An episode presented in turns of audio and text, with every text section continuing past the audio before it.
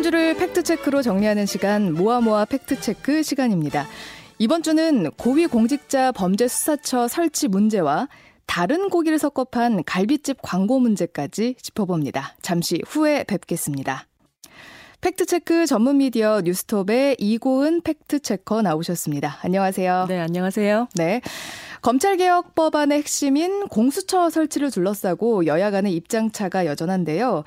자유한국당은 일관되게 여당 시절부터 공수처를 반대했다는 주장이 나왔습니다. 여기에서부터 한번 짚어보죠. 네, 김도읍 자유한국당 의원이 지난 17일 국회 법제사법위원회 대검찰청 대상 국정감사에서 한국당이 여당일 때도 물론 어, 공수처 같은 기구를 갖고 싶은 마음도 있었지만 여당일 때 공수처에 반대했다고 말을 했습니다. 김 의원은 패스트트랙 지정 법안에 대해서 설명하면서 공수처장을 대통령 마음대로 뽑을 수 있고 인사추천위원회 구조로도 어, 7명 중 4명이 필수적으로 친정부 쪽이라면서 통제할 수 있는 무소불위의 기구가 되는 것이라고 주장했습니다. 예. 그런데 그 과거 자유한국당의 전신인 새누리당 시절에 공수처법이 한번 발의가 됐었죠. 네, 그렇습니다. 2012년 12월인데요. 이재호 새누리당 의원이 같은 당 의원 10명과 함께 공직자 비리 수사처 설치 및 운영에 관한 법률안을 대표 발의한 바 있습니다. 당시 민주당의 인재근 전순옥 의원도 동참한 바가 있고요. 해당 법안의 제안 이유는 고위 공직자 및 그 가족의 범죄 행위 등에 관한 수사를 관장하는 공직자 비리 수사처를 대통령 직속으로 설치함으로써 고위 공직자의 사회의 비리 행위를 근절하고 또 나아가 공직사회의 투명성을 높이려 한다. 뭐 이런 내용이었습니다. 내용만 보면은 지금 추진 중인 공수처법이랑 취지가 그렇게 다를 건 없어 보이는데요? 네, 맞습니다. 법안 주요 내용을 보면요. 차관급 이상 공무원, 국회의원, 지방자치단체회장, 뭐 법관 및 검사, 이렇게 여러 공무원들과 그 배우자, 직계 존비속, 형제 자매까지 그 수사 대상으로 삼습니다. 예. 또 공수처를 대통령 소속으로 하되 독립성과 전문성을 위해 공수처장 추천위원회의 제청을 통해서 대통령이 국회 인사청문 과정을 어, 거쳐서 임명하도록 명시를 했고요. 총 다섯 명으로 구성된 감사위를 통해서 공수처의 정치적 중립과 직무상 독립을 꾀하기로 하기도 했습니다. 예. 아직까지도 설치 문제 때문에 난리인 걸 보면은 그때 뭐 제대로 안 됐나 보죠? 네, 당연히 그렇습니다. 이 법안은 발의 다음 해인 2013년 4월 국회 법사위에 상정이 됐었는데 어, 추가 질의 없이 법안 심사 1소위로 회부가 됐지만 임기 만료 폐기가 됐습니다. 네. 당시 수석 전문위원회 의견을 보면 신중한 검토와 사회 합의를 거쳐 입법 정책으로 결정해야 할 사항이다 이렇게 설명되고 있습니다. 그렇게 임기 만료 폐기가 됐다면 김 의원의 말대로 발의는 했지만 당에서 반대한 것이다. 이렇게 볼 수 있는 겁니까? 어, 한국당 측은 이 법안에 대해서 일부 의원들의 의견이었을 뿐 당론이 아니었다 이렇게 반박하고 그러면서 의미를 축소하고 있습니다. 네. 해당 법안에 그 민주당 의원들도 포함이 되어 있었잖아요. 그래서 당 차원의 추진은 아니다라는 것이죠. 음. 그러나 민주당 측은 한국당 중진 의원들이 공수처 설치를 많이 주장하고 공약해 왔다 이렇게 지적을 합니다. 이해찬 대표는 1998년 이회창 한나라당 대표도 공수처 설치를 주장했고 2004년 17대 총선에서는 핵심 분야로 내세우기까지 했다고 말을 했고요. 네. 이해식 대변인은 2016년 당시 새누리당 전당대회에서 공수처 설치가 주요 쟁점으로 부상했고 당 대표 후보였던 정병국, 주호영, 김용태 후보가 찬성한 바 있다고 꼬집었습니다. 어, 당시 새누리당 소속이었던 유승민 의원도요. 새누리당도 옛날에 한나라당 시절에 공수처를 주장했고 공수처를 안 받을 이유가 없다고 말한 바 있고요. 네. 마지막으로 김문수 전 경기도지사 같은 경우도 같은 해에 공수처를 신설해서 우리나라 고위공직자 비리를 철저하게 뿌리째 대청소해야 한다 이렇게 주장한 바도 있습니다. 예. 자유한국당이 여당일 때도 공수처를 반대했다는 김도읍 의원의 주장 사실이 아닌 것으로 볼 수 있겠습니다. 다음 사안에 대해서 팩트 체크를 해보겠습니다. 조국 전 법무부 장관이 사임한 지 2주가 지났는데요. 조 전 장관이 35일 동안 장관 직무를 수행하고 사임을 했는데 장관의 연금을 받는다. 루머가 이 인터넷과 SNS를 통해서 유포가 됐죠. 네, 이런 내용이 주요 포털 서비스의 실시간 검색어에 오를 정도로 화제가 되기도 했는데요. 내용은 조 전 장관이 35일 동안 장관을 하고 평생 동안 매월 400만 원의 연금을 받는다라는 겁니다. 주로 비아냥과 비난의 목소리가 많았고요. 조 전 장관에 대한 비판 여론에 힘입어서 이런 루머가 더욱 많이 유통된 걸로 보입니다. 저도 좀 본 것 같습니다. 뭐 하루만 장관을 해도 장관 연금 받는다 이런 얘기 참 많이 떠돌아 다녔던 것 같은데 이 내용이 사실입니까? 뭐 결론부터 말씀드리면 사실이 아니고요. 공무원 연금법에 따르면 공무원으로 10년 이상 재직하고 퇴직한 경우 법률에 정한 시점부터 사망할 때까지 퇴직연금을 지급합니다. 어, 그러니까 장관으로 재직했다는 이유 때문에 연금을 수령하는 건 아니고요. 조 전 장관이 국립대인 서울대 교수로 10년 이상 재직을 했기 때문에 국가공무원법의 적용을 받아서 공무원 연금 어, 수급 대상자가 되는 것은 원칙적으로 맞습니다. 예. 그러면 장관으로서의 연금은 아니지만 서울대 교수로서 재직 기간이 있기 때문에 공무원 연금을 수급한다. 이건 맞다고 봐야 합니까? 이 부분은 좀 명확하게 말씀드리기는 좀 힘든데요. 왜냐하면 2013년 서울대 법인화가 완료되면서 교직원들이 사학연금에 선택적으로 가입할 수 있게 됐고요. 당시에 서울대 근무하던 교수나 교직원 상당수가 사학연금으로 옮겨간 것으로 알려집니다. 그런데 조 전 장관도 시류에 따라서 사학연금에 가입했을 가능성은 있지만 이게 개인정보에 해당되기 때문에 확인될 수 없는 부분이고요. 다만 한 언론 보도에 따르면 인사혁신처 측에서 공무원 연금과 조 전 장관은 관계가 없다고 밝힌 바가 있습니다. 예. 장관의 연금 수령도 좀 궁금한 부분이었지만 국회의원의 연금 수령에 대한 내용도 궁금합니다. 국회의원 한 번 하면 평생 연금 받는다 이렇게 또 많이 알려져 있죠. 네, 그렇습니다. 근데 이는 과거와 현재 사이에는 좀 다소 달라진 부분이 있는데요. 어, 대한민국 헌정회 육성법이란 게 있습니다. 헌정회가 2012년 5월 29일 이전에 국회의원으로 재직한 연로 회원에 한정해서 연로 회원 지원금을 지급하도록 정하고 있는데요. 과거에 이른바 이게 국회의원 연금이라고 불렸던 제도고요. 네. 국회의원을 지낸 65세 이상 연로한 회원에게 지원금을 지급하는 제도입니다. 어, 그래서 줄곧 이것을 두고 특권이란 지적이 있어 왔는데요. 결국 2014년에 법이 개정되면서 이렇게 18대 국회의원 이전까지만 적용이 되도록 바뀌었습니다. 예. 그러면 지금 국회의원들은 이 법의 적용을 받지 못할 걸로 보이네요. 근데 18대 국회의원 이전의 경우라면 뭐 이 연령 조건이 맞으면 모두가 다 돈을 받는 겁니까? 어, 또 그런 것은 아닌데요. 현재 기준으로 봤을 때 1년 이내 국회의원 재직자, 또 유죄 판결로 의원직을 상실한 자, 이런 경우는 또 지급 대상에서 제외가 됩니다. 예. 그러니까 하루만 한다고 해서 받을 수 있는 건 아니겠죠. 음. 또 보유 재산 규모에 따라서도 지급 금액이 차등적으로 주어지고요. 또 18대 이전에 국회의원을 지냈지만 이후에도 또 의원에 당선돼서 일을 한다. 이러면 또 지급 대상이 안 된다고 합니다. 음. 결국 현재에는 국회의원 연금 제도가 존재하지 않는다고 봐야 하고요. 18대 이전 국회의원 중에서도 기존에 수령해온 어, 경우들 이런 경우가 좀 일부 남아 있다 이렇게 봐야 할 것 같습니다. 예, 조국 전 법무부 장관 장관 연금 받는다 사실이 아닙니다. 다음 이슈에 대해서 사실관계를 확인해 보겠습니다.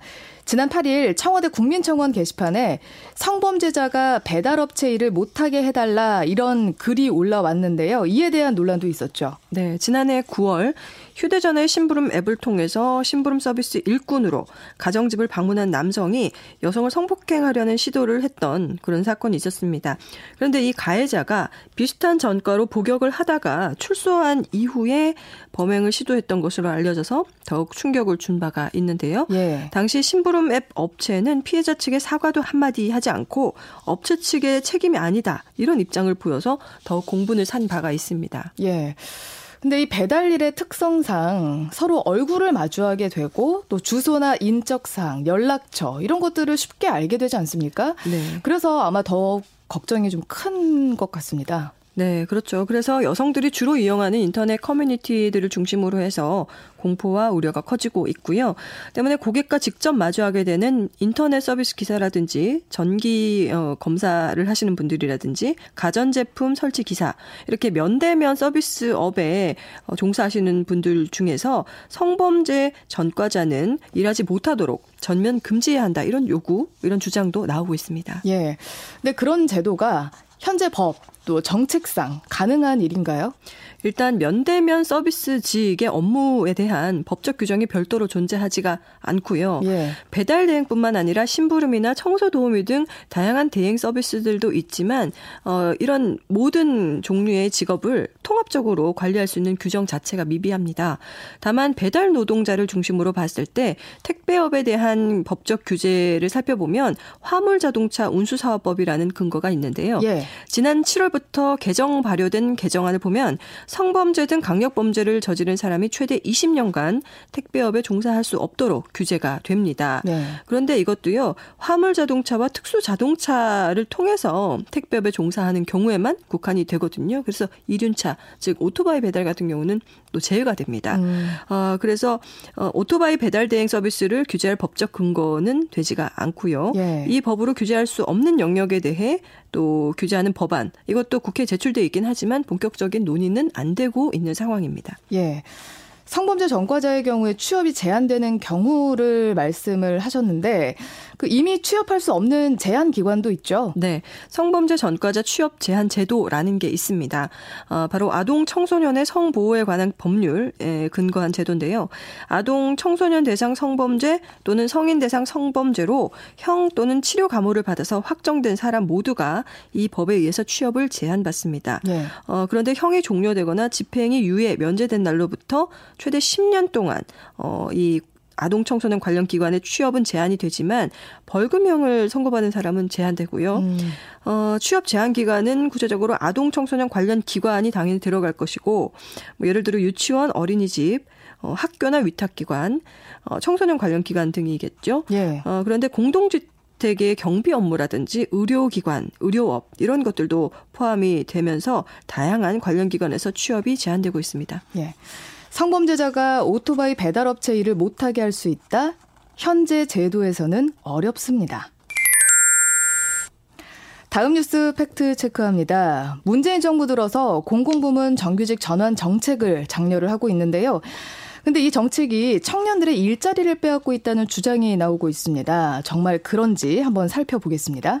네, 지난 21일 국회 고용노동부 국정감사 기간 동안 자유한국당 신보라 의원이 정원 3%를 청년으로 고용해야 한다라고 정하고 있는 청년 의무 고용 비율이란 게 있는데요. 예. 이것을 예. 지키지 못한 공공기관을 예로 들면서 문재인 정부의 정규직 전환 정책이 걸림돌로 작용한 결과다 이렇게 말했습니다.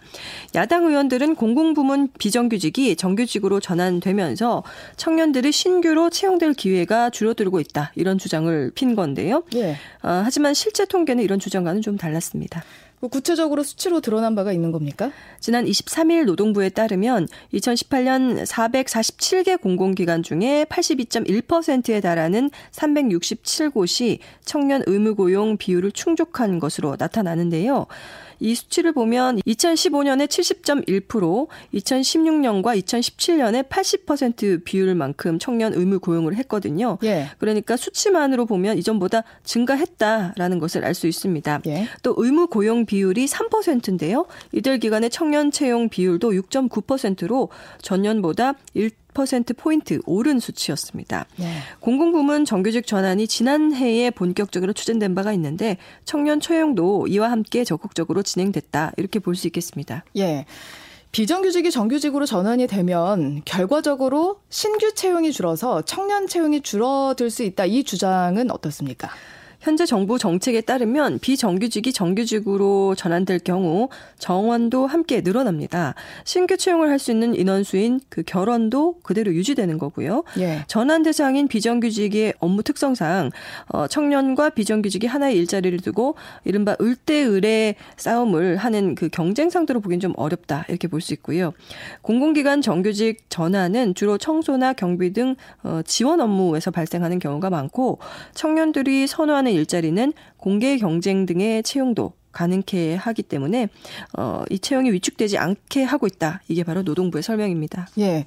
근데 그 돈이 없으면 안 뽑을 수도 있지 않을까요? 네. 왜냐하면 뭐 정규직 전환 정책으로 인해서 인건비가 늘면 아마 그 사업 주체들의 부담도 이만저만이 아닐 것 같은데 그로 인해서 청년 채용도 줄어드는 게 아니냐 이런 우려도 있는 것 같습니다. 네, 지난해 공공기관 인건비 총액은 7.3% 그리고 2017년에는 4.7%가 인상이 됐습니다. 문재인 정부 이전이자 또 박근혜 정부 시절인 지난 2년 동안의 인상 수준과 비교하면 좀 낮았고요. 참고로 2016년에는 7.2%, 2015년 6 6.9%였습니다. 예. 특히 정부의 가이드라인이 전환자들의 처우를 개선할 때 비정규직 시절에 지급되던 인건비 혹은 용역비 범위에 준하도록 하기 때문에 청년 채용을 가로막을 수준으로 인건비가 부족하지는 않는다라고 알려지고 있습니다. 예. 공공부문 정규직 전환 정책, 청년들의 일자리를 빼앗고 있다? 사실이 아닙니다. 마지막 뉴스 하나만 더 보겠습니다. 한 돼지갈비 프랜차이즈 업체가 갈비가 아닌 다른 저렴한 부위의 고기를 섞어 팔았는데 표기를 제대로 하지 않아서 논란이 됐습니다. 네, 해당 업체는 식당 간판에는 갈비집이라고 표시를 해놓고 갈비를 무한 리필해서 판매하는 곳인데요. 예. 고기 부위를 제대로 표시하, 지 않아서 최근 적발이 됐습니다. 해당 업체 본사는 돼지갈비가 30%, 나머지는 목살과 앞다리살 사이에 있는 목전지라는 부위를 섞었다 이런 사실을 매장 내부에는 공개해 왔다는 입장인데요. 예. 그런데 TV CF에는 갈비라고만 표기가 되어 있고 매장 간판에도 마찬가지여서 소비자들의 불만을 어, 제기하고 있습니다. 예. 근데 이렇게 되면 소비자를 기만한 행위가 아닌가 싶은데 법적으로는 어떻게 됩니까? 2005년에 이른바 접착갈비 판결이라는 것이 있었어요. 예. 음, 갈비뼈에 다른 부위 고기를 붙여서 갈비로 판매한 것이 문제는 없다. 이런 취지의 판결이었고요. 어, 네. 물론 당시에도 논란이 크기는 했었습니다. 그런데 이 조건이 갈비뼈에 갈비살이 일부라도 붙어 있어야 한다는 것이었고요. 이번에 논란이 된 업체도 갈비뼈에 살이 좀 붙어 있었고 또 3대 7이라는 고기 비율도 공개가 됐기 때문에 갈비라고 판매한 행위를 검찰이 기소하지는 않았다고 합니다. 합니다. 예. 그 소비자 입장에서는 사실상 뭐 괘씸해서 네. 기분이 나빠서 그럴 수 있는데 법적으로는 좀 처벌을 받지 않는 그런 상황이네요. 네, 그렇습니다. 실제로 완전히 사실을 밝히지 않은 것은 아니다. 그리고 광고나 간판을 통해서 손님에게 제품을 홍보하긴 했지만 실제 매장에서는 어, 구입하면서 고기 부위를 확인할 수 있고 그래서 또 구매하지 않을 수도 있는 부분이 있습니다. 그래서 현행법으로 처벌하기는 좀 애매한 상황이라는 것이고요. 업체 측은 CF에는 해당 내용이 없지만 페이스북 광고 등에는 이 목전지라는 부위를 언급을 했고 소비자를 속이려는 의도는 없었다 이런 점을 강조했습니다. 예. 갈비 아닌 고기 부위를 갈비로 광고했어도 현행법으로 처벌은 어렵고 소비자는 불쾌할 뿐이다. 이렇게 정리하겠습니다. 네, 오늘 말씀 여기까지 듣겠습니다. 뉴스톱의 이고은 팩트체커였습니다. 고맙습니다. 네, 감사합니다.